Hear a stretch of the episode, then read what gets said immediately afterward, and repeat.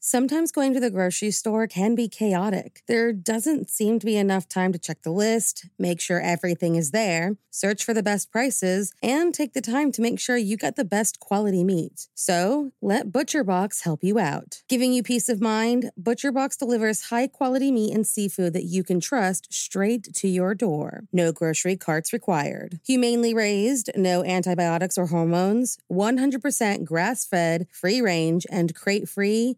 What more can you ask for? What about free shipping, customized box plans, exclusive member deals, recipe inspirations, tips, and tricks? You really can't go wrong with ButcherBox. Sign up at butcherbox.com slash morningcup and get our special deal. ButcherBox is offering our listeners a free for a year offer plus an additional $20 off. Choose salmon, chicken breasts, or steak tips free in every order for a year. Sign up today at butcherbox.com slash morningcup and use code morningcup to choose your free for a year offer plus get $20 off your first order.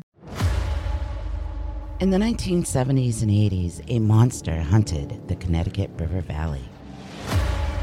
Seven bodies found, one survivor, and no suspects. I'm Jane Borowski, host of Invisible Tears. I was seven months pregnant and stabbed 27 times, and I survived. My story didn't end that frightful night. This attack on me physically and mentally lingered for years. I'm Amanda Bedard, and I'm Jane's life coach and co host of Invisible Tears. Jane is ready to share her story, and not just about her attack, but her healing process afterwards. As a platform for truth and healing, we are on a mission to help others that suffer from PTSD and help bring awareness to mental health issues. To hear my story and others, you can find Invisible Tears wherever you listen to your favorite podcast.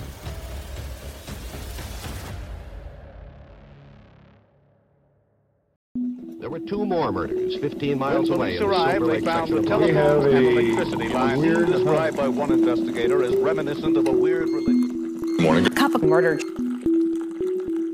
Sometimes there are crimes where, despite how they rocked a community and a country, there is very little information. On November 3rd, 1926, a man who would become an infamous Japanese serial killer was born. A man who, despite killing eight people and being considered a game changing murderer, had very little information written about him. So, if you like your coffee hot but your bones chilled, sit back and start your day with a morning cup of murder. Genzo Kurita was born on November 3, 1926, in Akita Prefecture, Japan. Little is known about his childhood. He was the third of 12 children born to unnamed parents, and reports claimed that he suffered from a childhood abuse before being drafted into the Imperial Japanese Army in 1944 when he was just 18. He served during World War II and was subjected to horrible violence and death that left him traumatized. It is believed by experts that, if he had never served time in the military, he may have walked away and lived a normal life. That was, unfortunately, not the case. When he was just 22, he murdered two girlfriends, and on August 8, 1951, he murdered a 24 year old woman as she lay beside her baby. He then proceeded to have sex with the woman's corpse. On October 11, 1951, he raped and murdered a 29 year old mother and, after, threw her three children off of a cliff. Only one survived.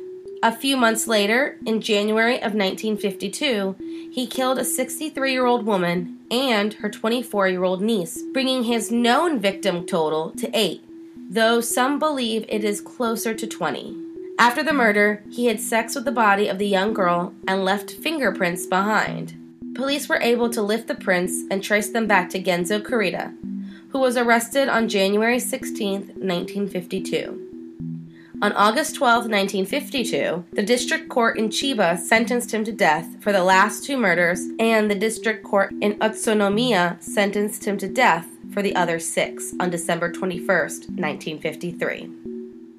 He made appeals that he later retracted due to his mental instability. Finally, on October 14, 1959, Genzo Kurita was hanged to death for his crimes. His case is often used during debates about capital punishment as well as the effects combat has on soldiers. Thank you for joining me in my morning cup of murder. Please join me again tomorrow to hear what terrible thing happened on November 4th. Don't forget to rate and subscribe and let me know how you like it.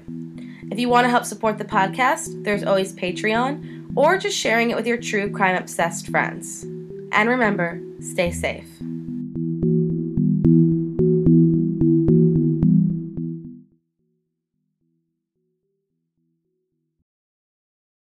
Thank you for listening to Morning Cup of Murder. This is a daily podcast that tells you what happened on this day in true crime history.